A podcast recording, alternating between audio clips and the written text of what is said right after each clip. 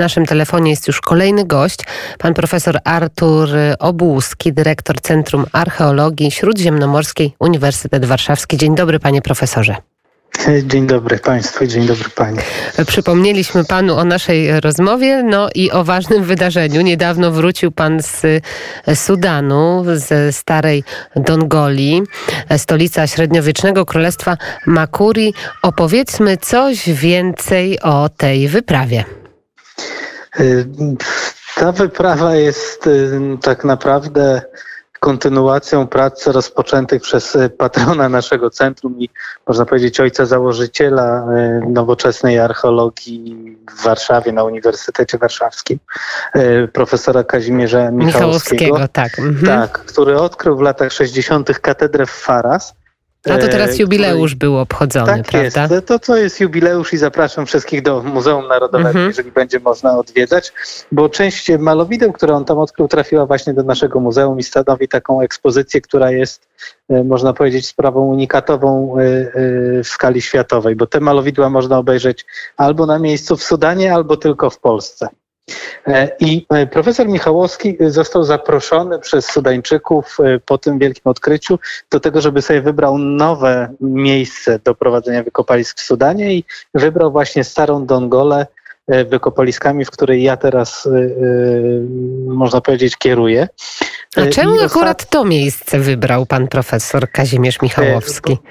Profesor Michałowski miał takie powiedzenie, E, że jak kopać, to tylko stolice. I, I, Stara Dongola, tak jak pani powiedziała, e, była stolicą no, wspaniałego, takiego bajkowego królestwa Makuri średniowiecznego, królestwa, które e, Warto sobie może to powiedzieć, że budowało wspaniałe miasta w momencie, kiedy cywilizacja tej części Europy, w której znajduje się Polska, to była cywilizacja, w której poznawano dopiero żelazo tak można powiedzieć. To była cywilizacja, która 400 e, lat przed Polską przyjęła chrześcijaństwo po to, żeby wejść do, do tych wszystkich sieci e, wymiany idei e, i, i, Mówi pan profesor tutaj o koptach, prawda?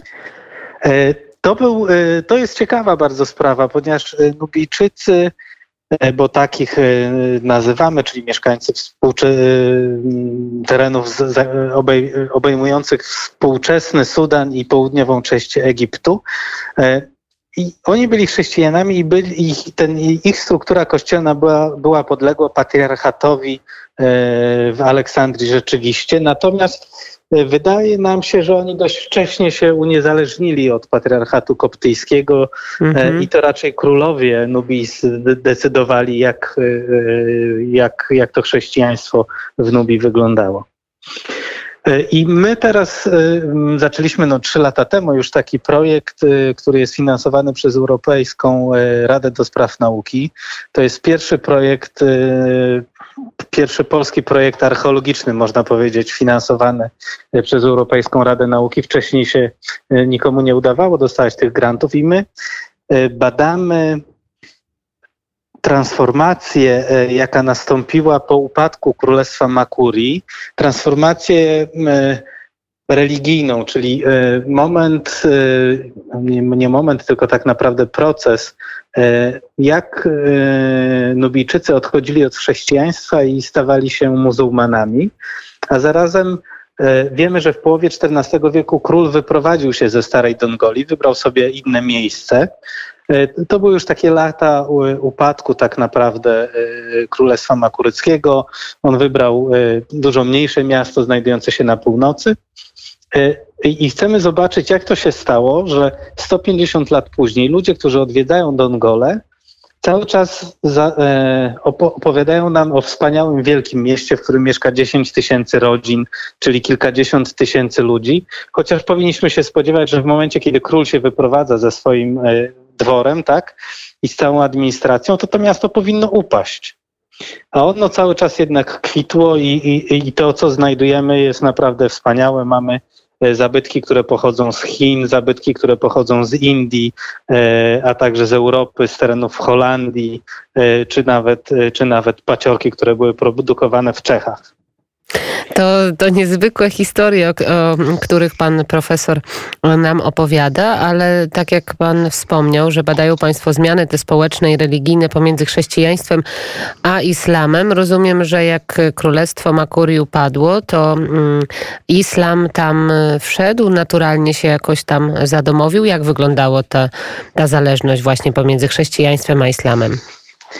E, no, e, Makuria była królestwem chrześcijańskim. E, Makuryci przyjęli chrześcijaństwo w połowie VI wieku i pierwsza styczność z islamem to była połowa VII wieku, kiedy w tradycji islamu jest to, to jest tak zwany okres podboju, kiedy, kiedy armie islamskie podbijają połowę cesarstwa bizantyjskiego, cały właściwie Bliski Wschód, Syrię, Palestynę, prawie całą Turcję. Y, rozlewają się też w Afryce Północnej i zajmują, y, i zajmują Hiszpanię. No ale jakoś tak się złożyło, że to niepozorne królestwo, czy tak jak nam by się wydawało, niepozorne afrykańskie królestwo zatrzymało tą nawałnicę armii muzułmańskich niezwyciężonych wówczas. I tam były dwie wyprawy Arabów do Nubii i obie zostały powstrzymane.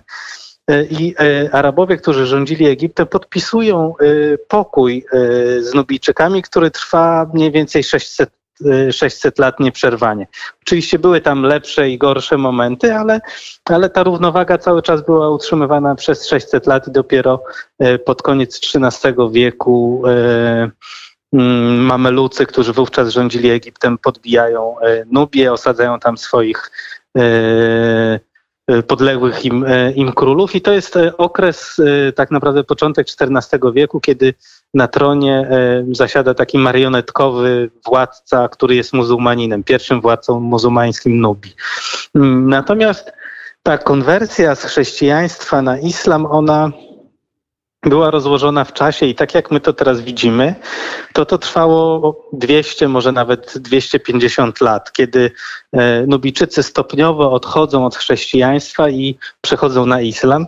Nie mamy żadnych dowodów, żeby to e, odbywało się w jakikolwiek sposób, e, no można powiedzieć, Siłą. nie była to islamizacja tak, ogniem i mieczem, tylko po prostu ci ludzie raczej odchodzili najpierw od chrześcijaństwa i tworzyła się taka można powiedzieć, religijna luka, tak?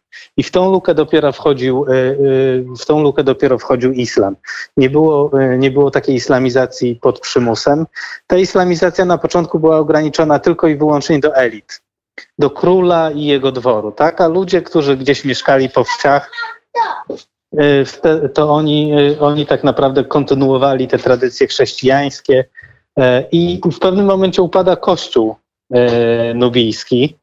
E, e, jeżeli chodzi o drugie królestwo, trochę dalej leżące na południe e, nubijskie Alwe, tam mamy przekazy jezuitów, którzy podróżowali na początku XVI wieku wzdłuż Nilu i oni mówią, że największy problem chrześcijaństwa to nie jest to, że nie ma chrześcijan, tylko że nie ma księży. Mm-hmm. Jak nie ma księży, to nie można udzielać komunii, prawda? A chrześcijaństwo ma to do siebie, że jest dość sformalizowaną y, religią. W związku z tym to był taki, można powiedzieć, proces rozpadania się instytucji. A jak, a jak dzisiaj, panie profesorze, wygląda chrześcijaństwo na terenie mm, starej Dongoli i, i w ogóle na terenie, no bo to jest Sudan, tak? Więc y, czy, czy kościoły funkcjonują, istnieją, czy koptowie właśnie są tam obecni? Y, koptowie są cały czas obecni, jest nawet y, E, koptyjski biskup e, Sudanu. Natomiast jest to, to właściwie malusieńka, można powiedzieć. E, Zmarginalizowane, tak? Tak. To jest tak, że no, w promieniu, nie wiem, 100 kilometrów od Dongoli, tam gdzie są jakieś takie większe miasta, to może mieszka kilku koptów i, i to, to są jakby takie ostatnie migracje z Egiptu. Y, sporo koptów właśnie zaczyna ostatnio migrować z Egiptu do Sudanu.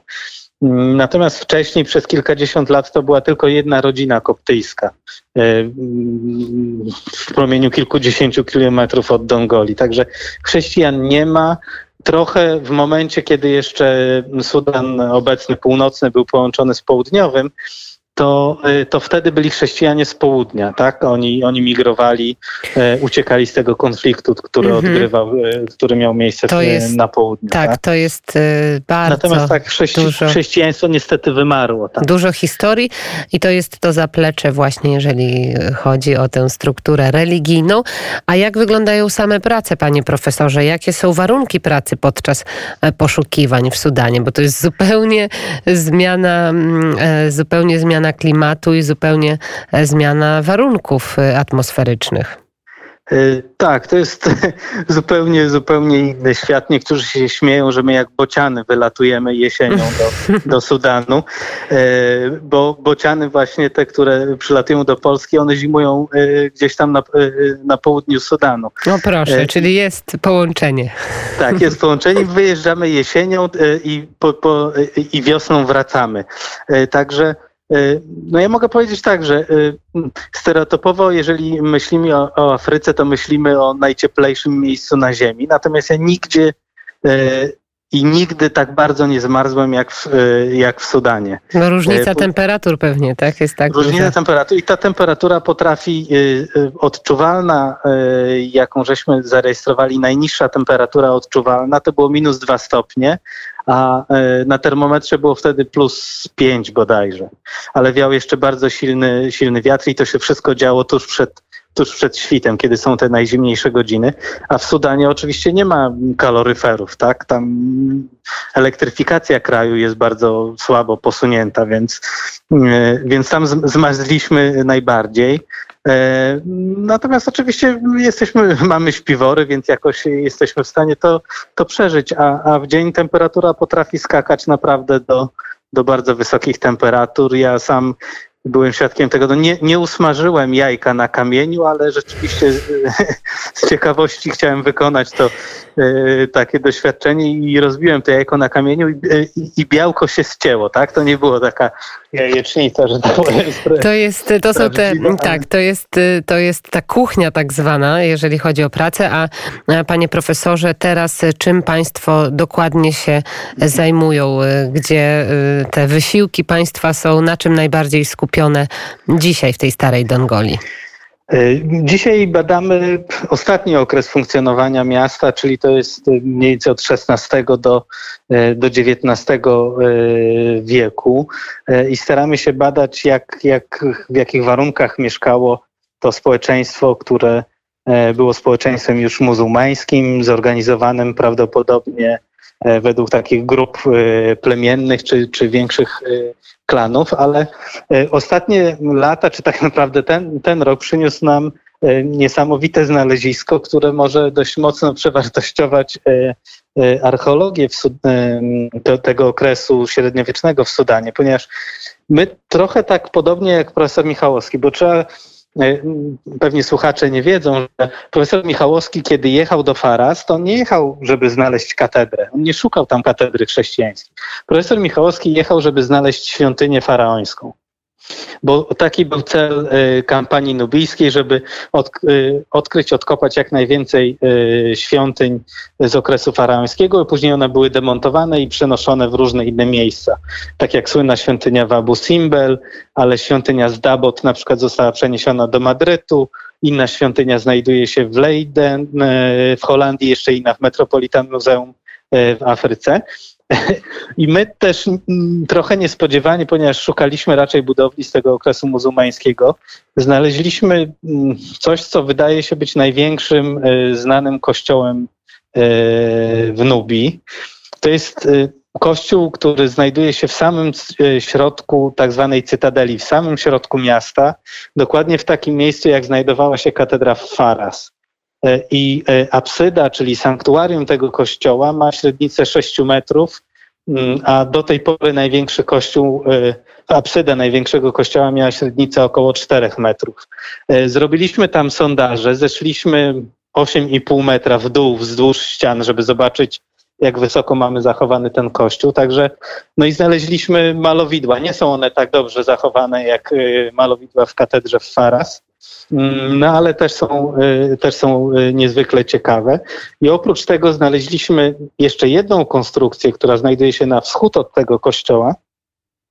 E, I ona wygląda, to jest taka jakaś budowla z kopułą e, i też per analogiam do, do odkryć profesora Michałowskiego, gdzie Faras na wschód od katedry znajdował się grobowiec e, biskupa, jednego z biskupów Faras.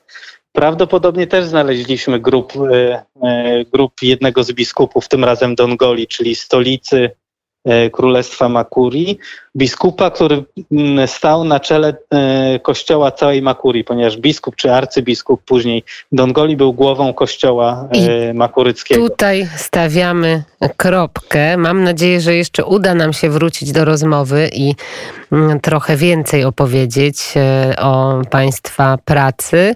Bardzo dziękuję. Bardzo. Pan profesor Artur Obłuski, dyrektor Centrum Archeologii Śródziemnomorskiej z Uniwersytetu Warszawskiego. Bardzo dziękuję panie profesorze. A kiedy pan tak. wraca do Sudanu? E, a do Sudanu wracamy, wracamy jesienią. Wszystkiego dobrego, wszystkiego Dziękuję dobrego i udanych, e, udanych prac i podróży.